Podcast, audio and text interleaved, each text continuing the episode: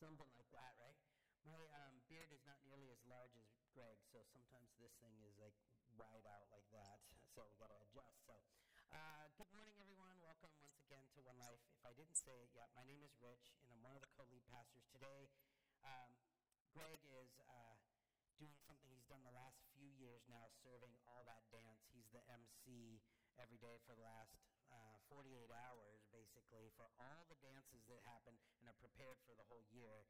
And um, he does an amazing job. It's been a really cool way for him to care for and serve our community. And it's amazing how many people come up to him later throughout the year, like, hey, you're that guy with the big red beard that was speaking at all that dance. And uh, it's always kind of fun. So, and Brian and his family, um, just finishing school, finally got a little break, so they're not here. So thanks for sticking with us, with us all kind of juggling and filling in some gaps today on a, a day that is Father's Day, where we honor grads. It's Juneteenth. It's full, lots of things. And um, I just want you to know how much we appreciate you on this day choosing to be with us, whether that's here in person. It's so great to see your faces, hear your voices.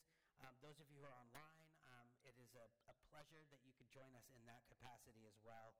Um, we are continuing in our sermon series entitled Discipleship Finding Our Way in Jesus. And um, if you haven't been with us over the last four weeks, we've covered a lot about the kind of rabbi disciple relationship. And uh, I, it's important that we hold on to these things as we look into what we're talking about today. Week one, we learned a lot of historical context about the rabbi disciple relationship and how it predated Jesus. The rabbis were around before Jesus, and a rabbi was a master teacher or um, kind of person who was so known for their application and wisdom with regards to the scripture and how we apply it and live it out. Um, they had incredible wisdom. And the ultimate goal of the day was for people of the day to um, become a disciple, a student, a learner, an apprentice of a rabbi. And we learned that a disciple wasn't like a student like we think about today. Um, to be a disciple of a rabbi, you are committing to completely rearrange your entire life around the rabbi in order to become like this teacher in every way and in every context of life for the rest of your life. It wasn't just about memorizing information.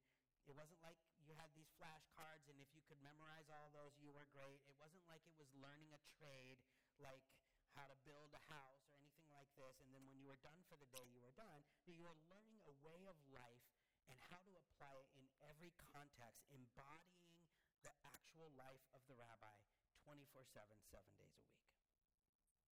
Then, week two, we learned an important distinction for understanding the rabbi disciple relationship, and that was that it was a very intimate and personal one.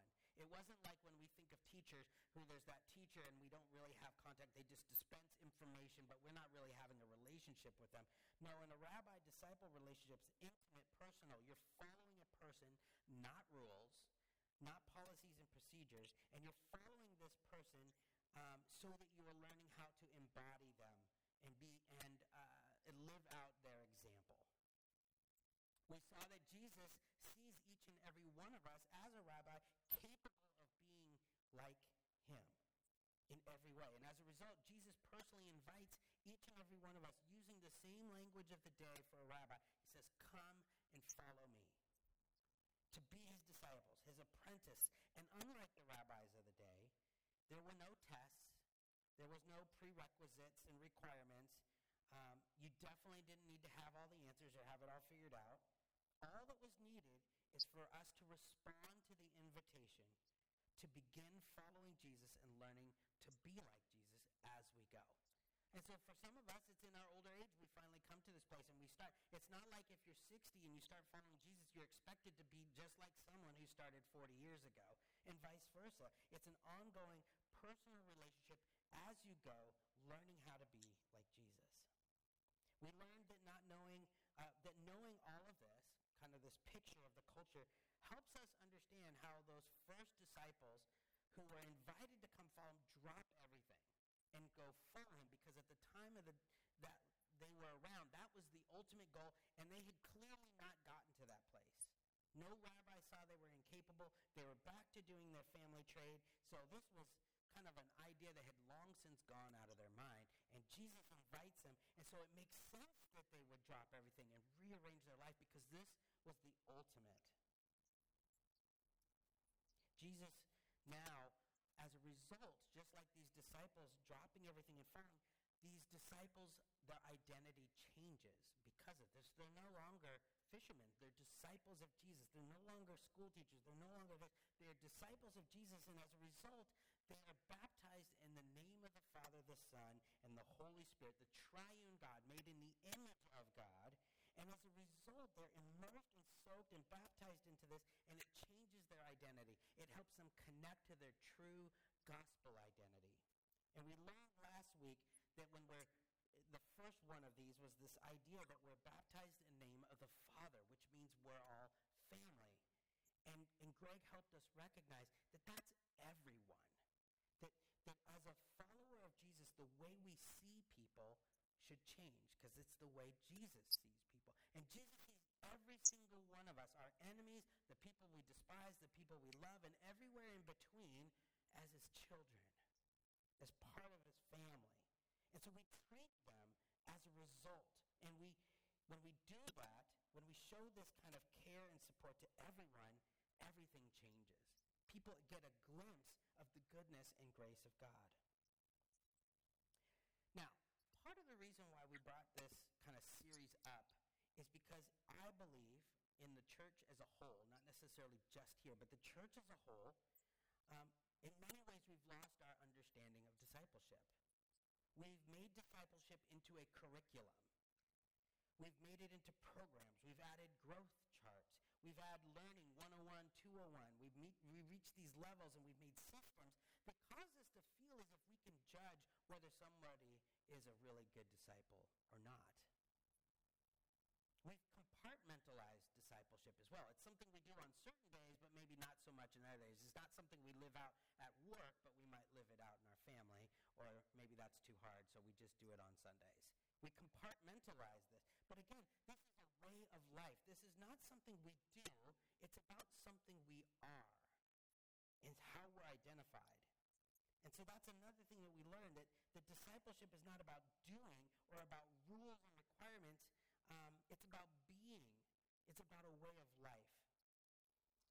We've quoted this each week. Pastor Caesar Kalinowski describes and defines discipleship this way. It's the process of moving from unbelief to belief in the gospel of Jesus in absolutely every area of life, which I love. And, and Greg has shared this um, quote as well from Esau McCaulley, and it was that Christian discipleship is about showing how the implication of the gospel spread out into a thousand directions.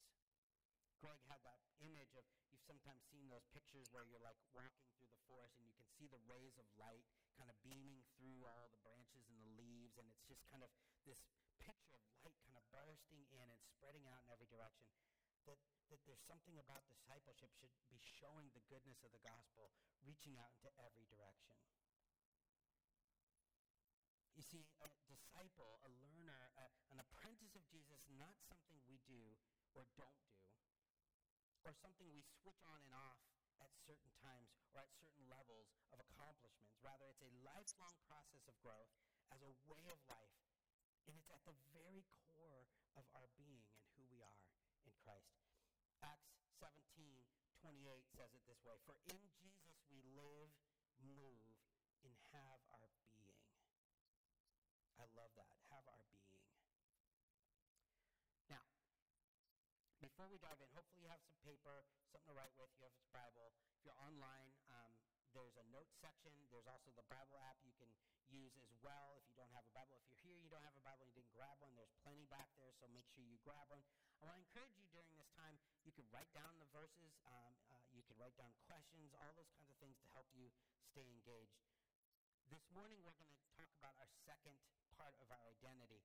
But before we do, I'm realizing that, Ralph, you had a discipleship story to share. Is that correct? Yes. Are you still ready to share that? Okay, that would be fantastic because I almost forgot, and I'm so glad I did. So I'm going to welcome Ralph up. We've been inviting different people who have some discipleship stories to share them with us. So before we dive in, I'm going to hand that over to you and let you share. Okay, thank you, Rick. So, good morning, and I just want to mention that um, there are many significant people in my life who have helped me walk closer to Jesus and strive for His image, strive for the goal that He has for me in His image and identity. And one of them is my father. And there is a tender, tender moment I often think of when in church I sat in the pew next to him, and during the communion time, after he received communion, he knelt for many minutes, holding his face in his hands and crying and praying. And it was there that I learned uh, more about humility and reverence for God. Um, but there are many other people. Charles chose me and five of our friends to disciple 33 years ago. And we've talked uh, in the same city, we meet and talk. And when we're in different cities, we call. When we're in different countries, we email each other. And we have a date next week to, to pray, to get together. So, both my wonderful wife, she reminds me of when I veer off course and my I need to reset my compass. And my wonderful daughter, uh, who just went downstairs, she is willing to pray with me every night uh, for uh, friends, relatives, health, and the nations. Um, but no, there are many spiritual practices that Megan asked me to share this, but that I'm engaged in to help me strive for that goal that Jesus has for me in his identity. And, you know, I memorized scripture. Uh, I served, I served for many years in Mill Creek Foursquare Church in the children's ministry. Um, I put out fleeces to, to God uh, when I have a difficult decision to make and I need confirmation. Um, but where I have morning and afternoon and evening programs, and I put an I am poster. I'm not sure if you're familiar, it's not one of those, but on my ceiling. So I wake up in the morning, this is the first thing I is I recite scripture from memory and I praise God and I intercede for people in the nations and for things that are going to be in my day. And then I take time out and I listen to God. And I sing a hymn. And then in the afternoon, before I have my lunch, if I'm at home, I get on my knees and I pray for missionaries I'm committed to pray for each day of the week.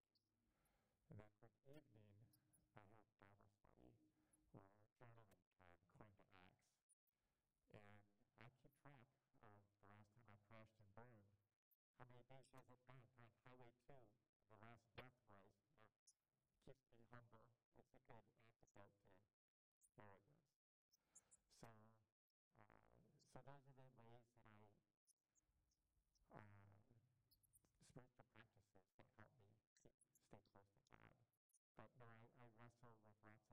And one of the things I've learned listening with Jesus is that if I'm sad because of the sights of Christian nationalism in the U.S., Jesus is very, very sad.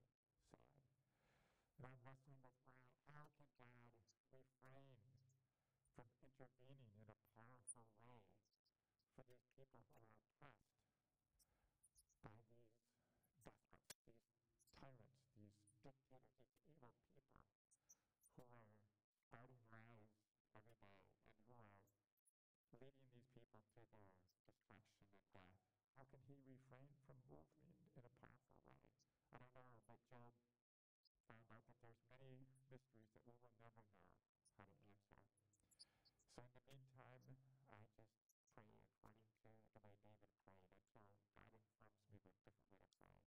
And I just ask that God take his mighty arm and sweep away the aggressors. But, but I thank you for allowing me to share. Amen. Thank you, Ralph. So thankful for stories of discipleship and how people are encouraging um, both us and others to grow in their walk and, and what have been helpful things um, to do to connect with God. So, so thank you so much for sharing that.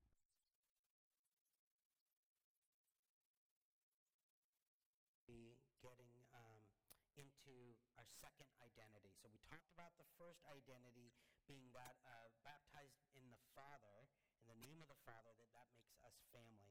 Today we're talking about our second gospel identity, what it means to be baptized in the name of the Son. I'm going to open us up with prayer, and then we're going to dive in. We're going to do a little like we did last week, do a little kind of time together, and hopefully we'll get some good dialogue going. So let's pray. Father, Son, Spirit, we thank you for meeting with us. Holy Spirit, that you're present with us as close as our very breath. And we thank you that you are work in us in whatever place we are as we go in our walk with you. And God, I just pray that as we think about our identity, that you would help us to not just, again, get information and content, but that it would be something that we move from unbelief to belief, that it starts to be transformative in us, and it's evident in how it comes. Wherever we're at in that process, move with us and lead us and guide us. We pray in the name of the Father, the Son, the Holy Spirit. Amen. Matthew 28, 16 through 20 says this The eleven disciples went to Galilee to the mountain where Jesus had told them to go.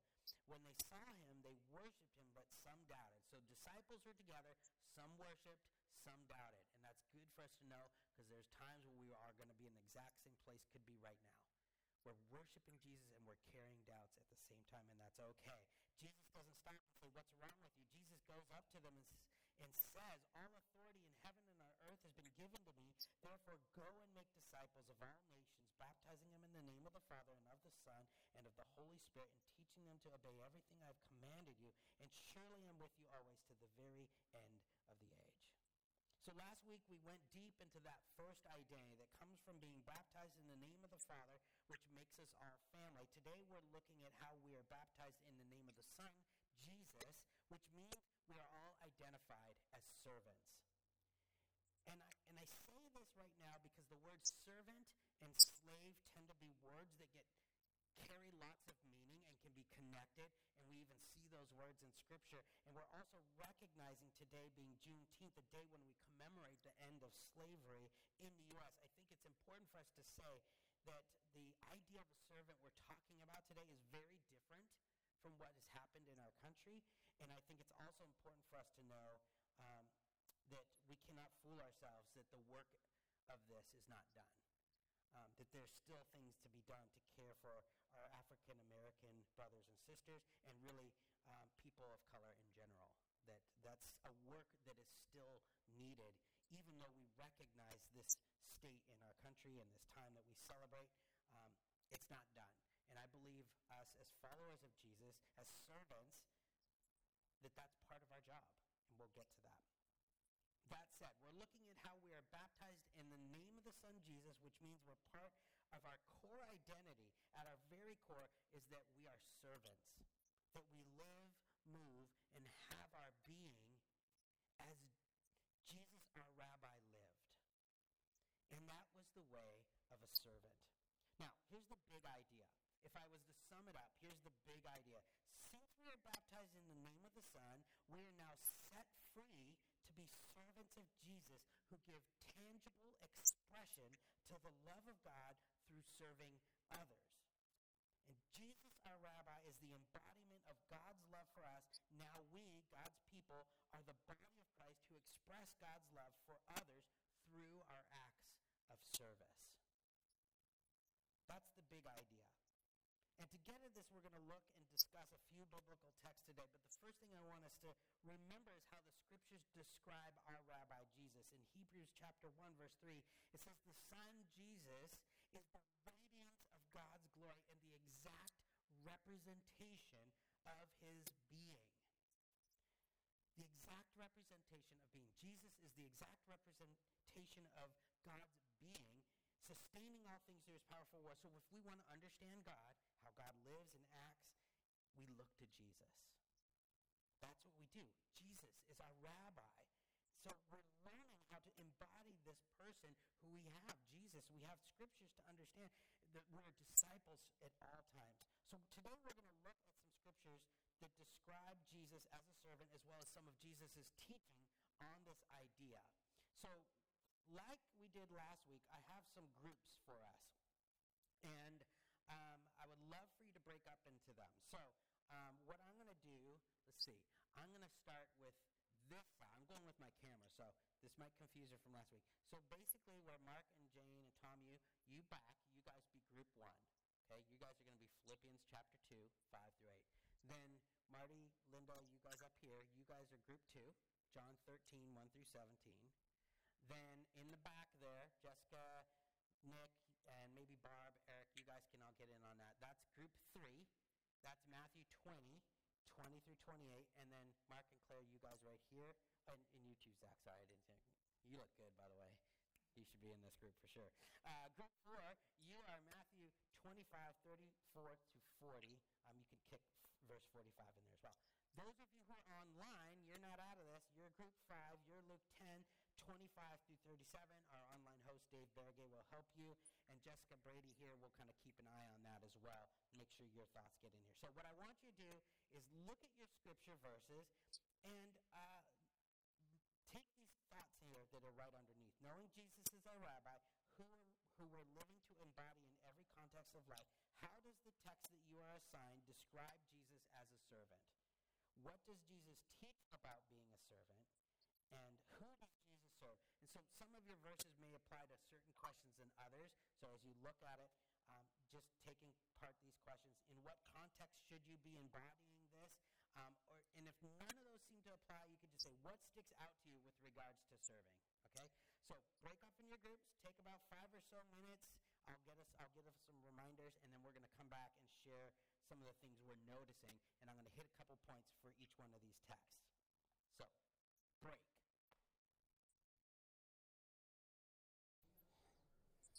Okay. Hopefully you got enough. Um, what I'd like to do is um, with each of your groups, I'm going to put you on the spot.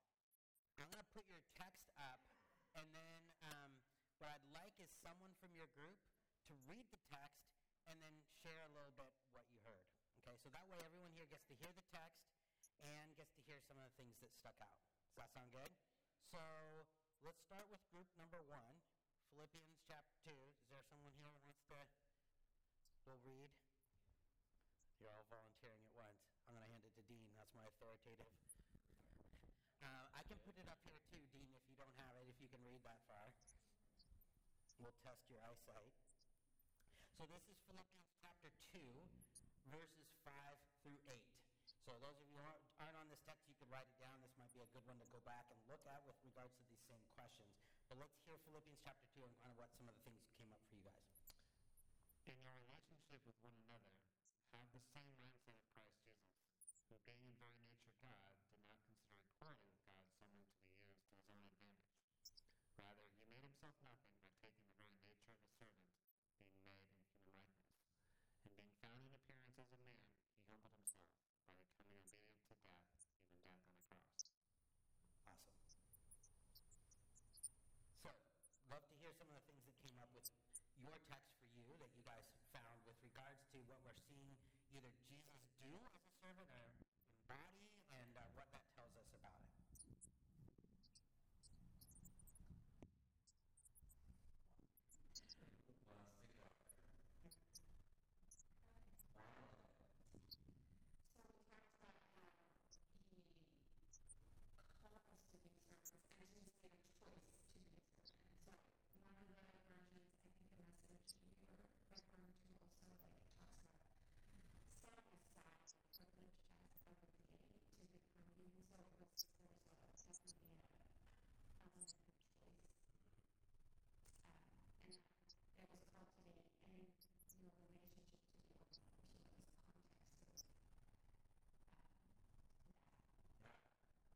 in relationship to one another. That's nice context. Like, how does it apply to everybody? Right? That's good. Okay? So we're in a relationship with anyone, we should be like this, okay? Anything else? I don't know who else was in your group. Yeah, Tom? Yeah, yeah, the uh, obedience went all the way down to death on a cross. So that's pretty inclusive. Pretty inclusive. There you go. The final word on service. Okay, that sounds awesome. Okay, next, uh, before we get to the next group, the thing I want to, I guess the thing I want to say about this section, Jesus is making himself nothing, taking the very nature of servant.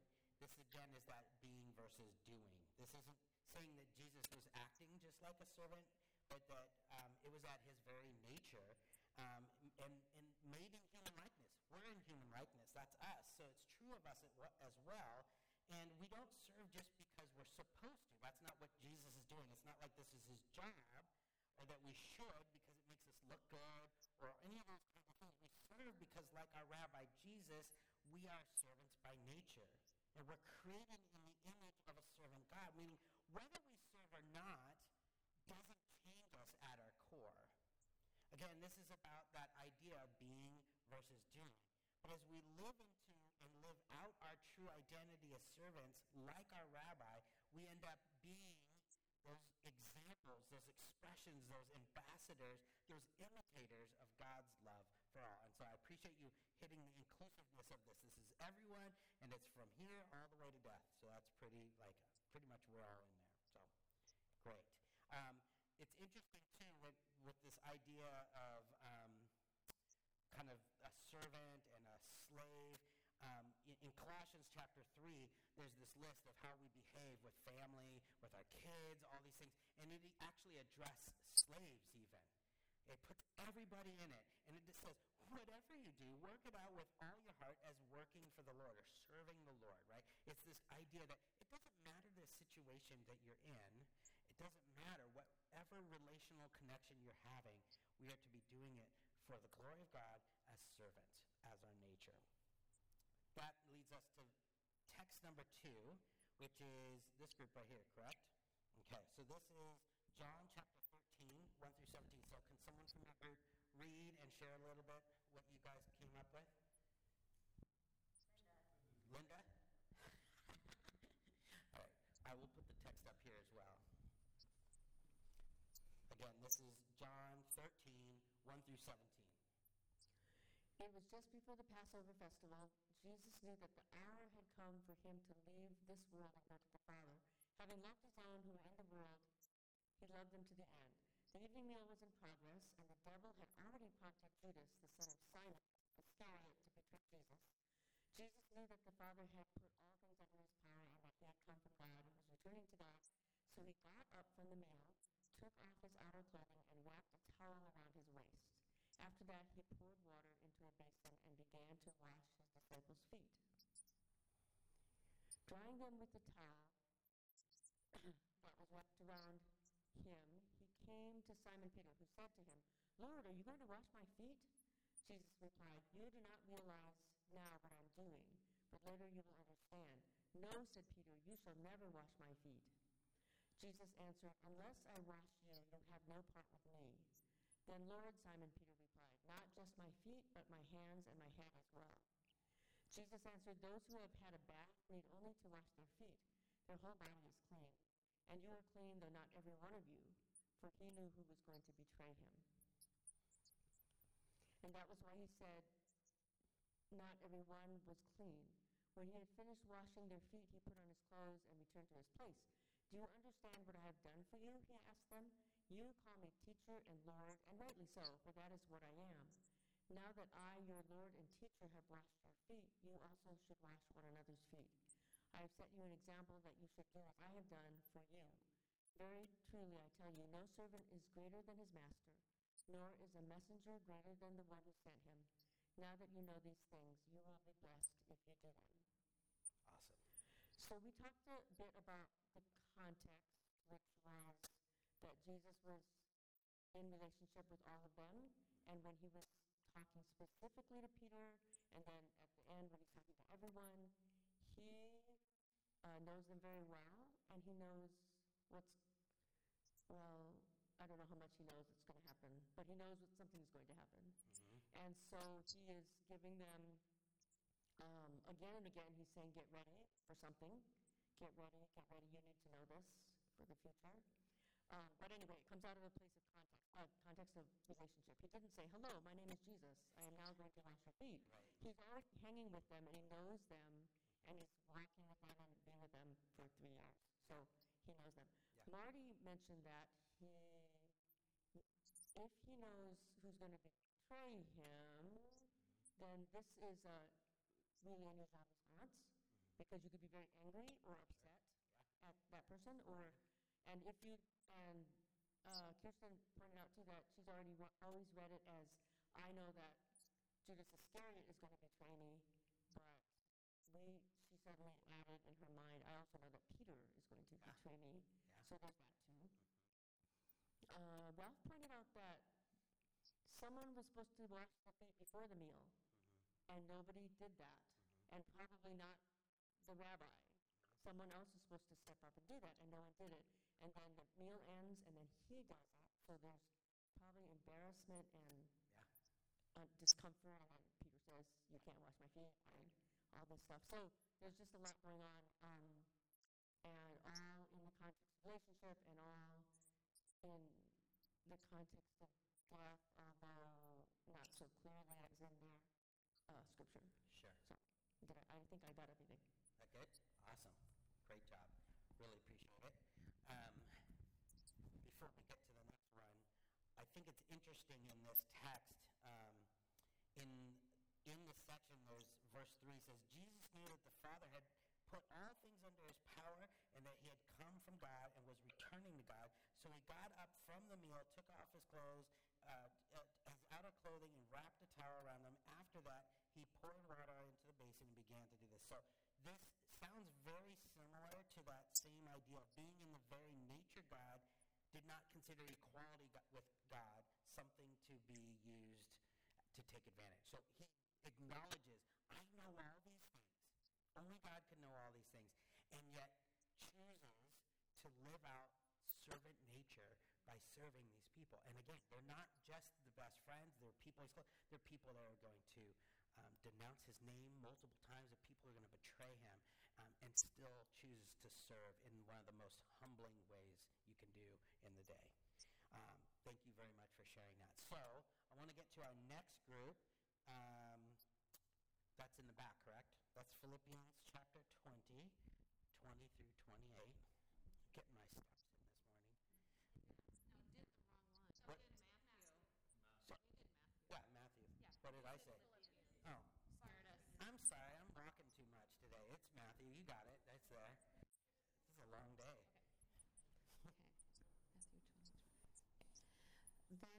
Then the mother of Zebedee's sons came to Jesus with her sons, and kneeling down asked a favor of him.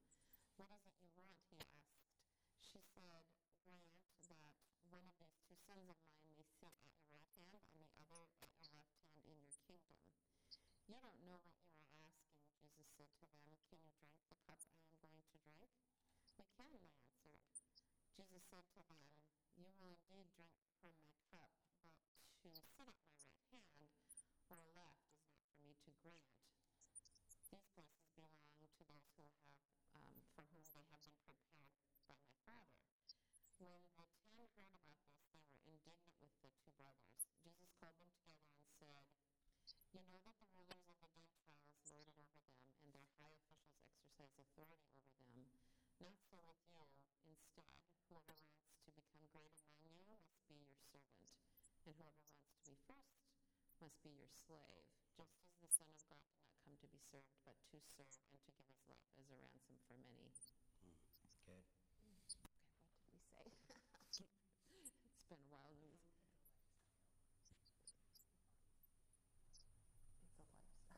lifestyle.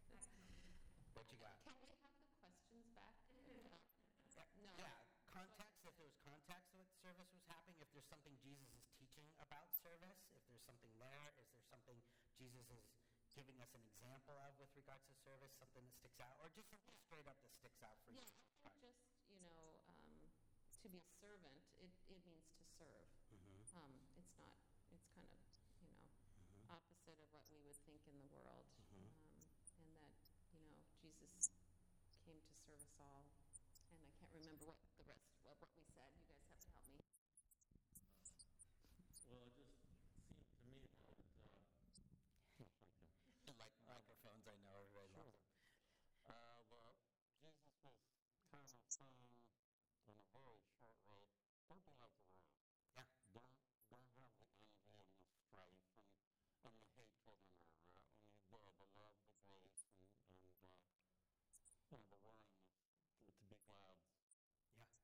shop. Mm-hmm. And but, you know, because as far as I could see, it sounds like all 12 of them wanted to be number one. Sure. Which is what the rock is Totally. Yeah. Be number one. Yeah. And he's like, no, mm-hmm. that's not it. Yeah. Awesome. Thank you very much. Yeah, and maybe another way to say it when we're choosing to follow a particular rabbi and embody this is how it looks, then it's going to look different, right? It would look different from a different rabbi that might say, no, the rabbi thinks this rabbi thinks it's going to look this way. But this example is one where it goes very much against just the way of the world in general, right? And this is not even this one, this story. It's like the mom is saying, "Hey, can you get my kids up there?" How many of our parents want us to get our kids to the best place, right? Um, but there's other stories where it's just the two of them are just like, "Get it! I want to be on the right. I want to be the left." At our, that's part of our self. We want to be in that spot, and so it's a great example, like you said, of just finding ourselves, realizing that what we're being asked to live out is going to look different. The question then becomes if we're going to embody, like if we believe this, right? The question of moving from unbelief to belief. It's not enough to just think, oh, this is a great idea. Oh, this is going to look different. Do I really believe it? And am I em- embodying it? Am I living this out? So that's, that's a good question for us to be thinking about as disciples. Okay, text number four. Zach, thank you so much. I'll get your text up here as well. this is Matthew 25, 34 through 40. Then the king will say to those on his right, Come, you, you who are blessed by my Father. Take your inheritance, the kingdom prepared for you since the creation of this world. For I was hungry, and you gave me something to eat. I was thirsty, and you gave me something to drink. I was a stranger, and you invited me in. I needed clothes, and you clothed me. I was sick, and you looked after me. I was in prison, and you came to visit me. Then the righteous will answer, Lord, when did we see you hungry and feed you, or thirsty and give you something to drink? When did we see you a stranger and invite you in, or needing clothes and clothe you? When did we see you sick or in prison and go to visit you? The king will reply, Truly I tell you, whatever you did for one of the least of these, brothers and sisters of mine, you did for me. Awesome. Cool. So, what are some things that stuck out for you guys in this section? Uh, in that you asked, what is Jesus teaching?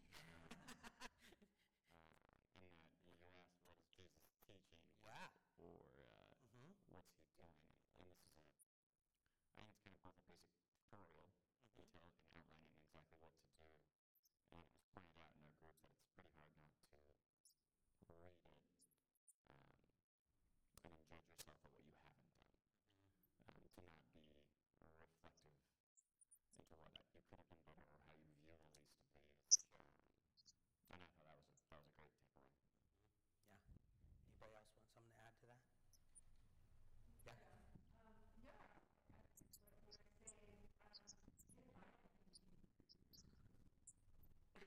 Sometimes I have trouble with the Bible.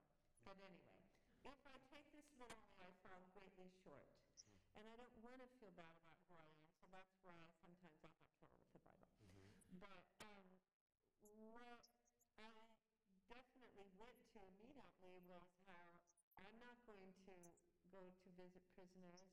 Uh, I have big judgments about people that do crime. Mm-hmm. I have all these feelings about people that would be considered the least of, I just want to get away from. So I feel that I fall really short.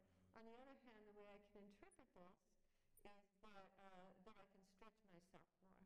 I can stretch myself more to um, be, be kinder, to, you know, that's, that's the best at this point I feel like I can do. That's really good.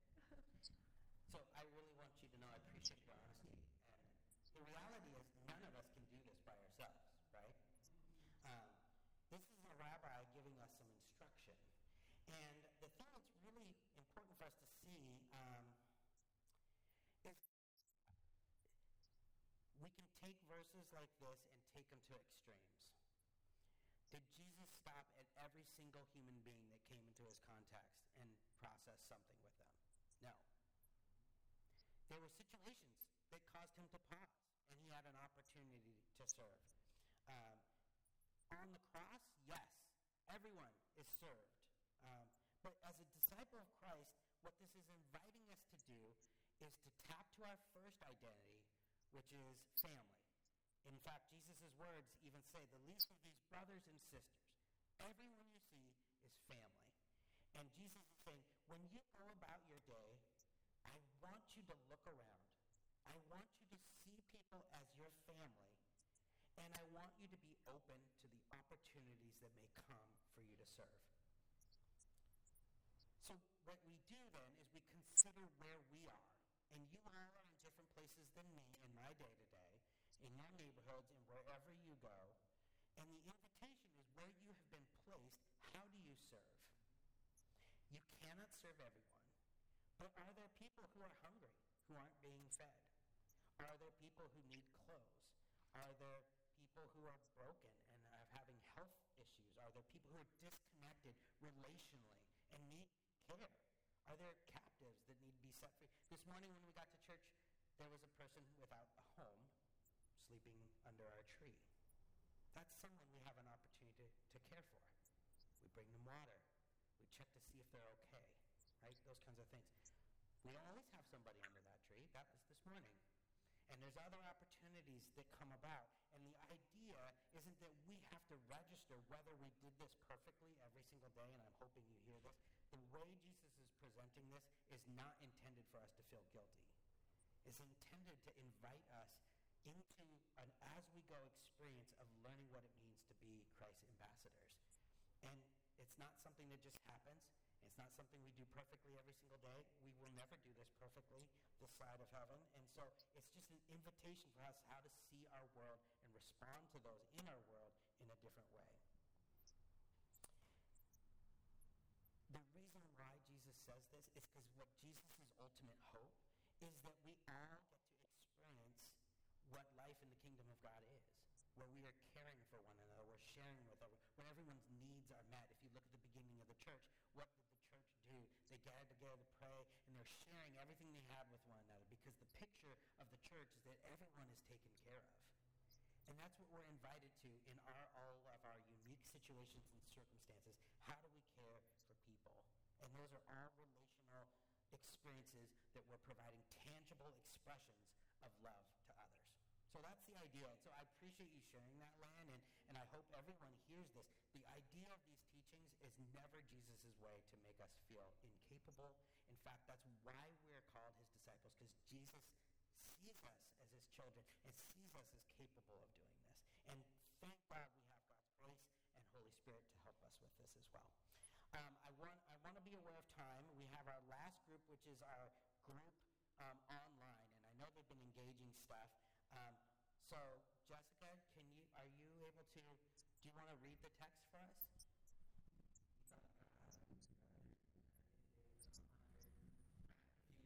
Yeah. On one occasion, an expert in the law stood up to test Jesus. Teacher, he asked, What must I do to inherit eternal life? What is written in the law? He replied, How do you read it? He answered, Love the Lord your God with all your heart, with all your soul, with all your strength, and with all your mind, and love your neighbor as yourself. You have answered correctly, Jesus replied. Do this, and you will live. But he wanted to justify himself, so he asked Jesus, And who is my neighbor? In reply, Jesus said, A man was going from Jerusalem to Jericho when he was attacked by robbers. They stripped him of his clothes, beat him, and went away, leaving him half dead.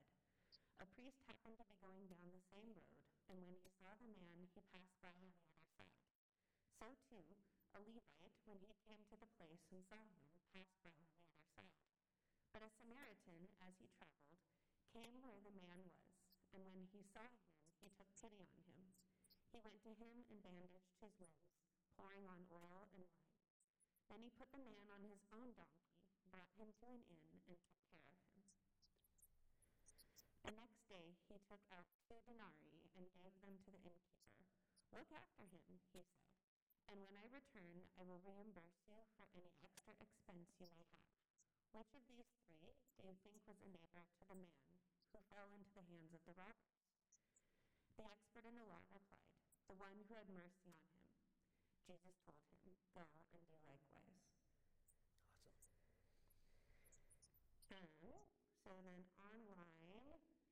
Folks were saying Jesus is a teacher, so he is a servant to his followers. He teaches that anyone who finds themselves in a position to help someone is a servant and should serve. Um, other folks are saying they see a need and reaching out to meet that need.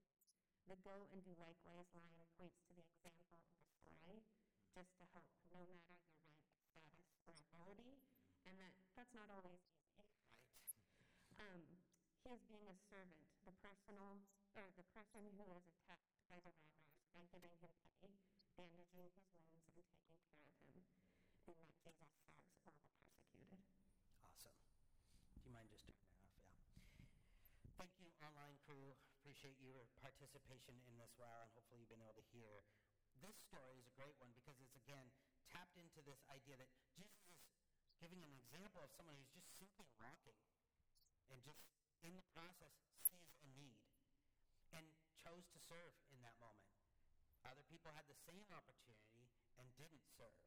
And it's a picture of how Jesus lived. Someone touches the back of his cloak, or he strikes up a conversation with someone at the well, or he notices people are hungry and finds a way to provide food, or sees someone who's blind who needs healing and heals them, or is possessed and frees them. These are all opportunities that come about with Going about. As he went, opportunities came. And those situations come about and he looks how, how can I enter into this? Every one of these interactions is rooted in love. Seeing the person as family, a child of God. And so this example teaches us about how Jesus sees and responds to everyone out of love. Or to say it another way, if we don't see others the way Jesus sees them, with unconditional love as our family, then this is going to be something we struggle with. And that's okay. We all say it. It's not easy. It's because we haven't completely moved from unbelief to belief in this. There's people that we see, and we have a hard time believing they're family. We have a hard time believing we should love them the same way we love others. That's part of our discipleship journey. And it's not something that just happens because we just got this nice teaching and now we're going to be experts at it. But it's something for us to own and live and try and work at to be those ambassadors for Jesus.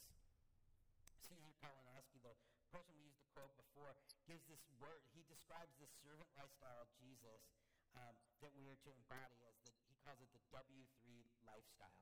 Serving anyone God brings into our lives with whatever needs doing, whenever it is needed, and wherever it. Which sounds really nice, and it's got all these W's, but it sounds overwhelming, right? Like that's what Lynn said. It sounds overwhelming. Um, but it's tied to our identity. And uh, if we are living as family of servants, it means that when you or I see a need or arises, we need to know that it's not always going to be our job to be the one to do the serving. In fact, it might not always be. Um, and there might be times where you see an opportunity and it's not you to do, but you call your other family members to come and help. Maybe they're the ones they're going to come to. That maybe sometimes it takes the entire church because there's a need, and it's not something that one person can make happen. This is why the church is described as the body, having many members, and how each and every body part is vital to the life of the body. So, for example, Eric and Barb Merklinghouse will contact me and be like, Rich, something needs to be done with the front yard. And they will come and do volunteer to care for and serve and clean up the property. Do I have the ability to do it? Yes. Do I see the need? Yes. Do I do the take care of the need? No. Um, somebody else in this body does and does a great job. And they're not able to do all of it themselves, right? They will say, we need more people to do this. And so then we plan a work day where we try to get a bunch of people to address the need. Right? Our dinner church is a perfect example. It's not hard for us to see the need that there are people in our community that don't have food and relational connection. Can one person meet everybody's needs? No. Which is why we have our dinner church. Does our dinner church meet everybody's need? No. That's why there's 25 dinner churches throughout our city. Are those meeting everybody's needs? No. But does that mean we don't do something about it? No. And so there's times when the need is there, and maybe our thing is we see it. We pray about it. We try to figure out, can, is this something I can do? Is there someone else in the family that can help us do this? Greg is serving at all that dance. They didn't ask me to be the MC, right? Um, I know there's a need, but they, they have a relational connection with Greg. He's in there every week, multiple times a week. So he has an opportunity that connects to his situation and cir- circumstance. The future neighborhood play park that's just down the street that we've helped care for. Uh, we've done some great things to clean it up, to provide benches, to allow for community to happen, to fix holes. Um, is it done? No. Um, and it still needs care, but we still look for ways to do it. Northwest Little League says, we got this group of 200 uh, coaches, and we need a place to get them all together. Can we do it here? We say, yeah, you can use this space, right? It could be as simple as buying groceries for your neighbor who's, who's very old and during pandemic couldn't get out. And I'm just going to tell you my one example. Gladdy was on a trip to California this last weekend.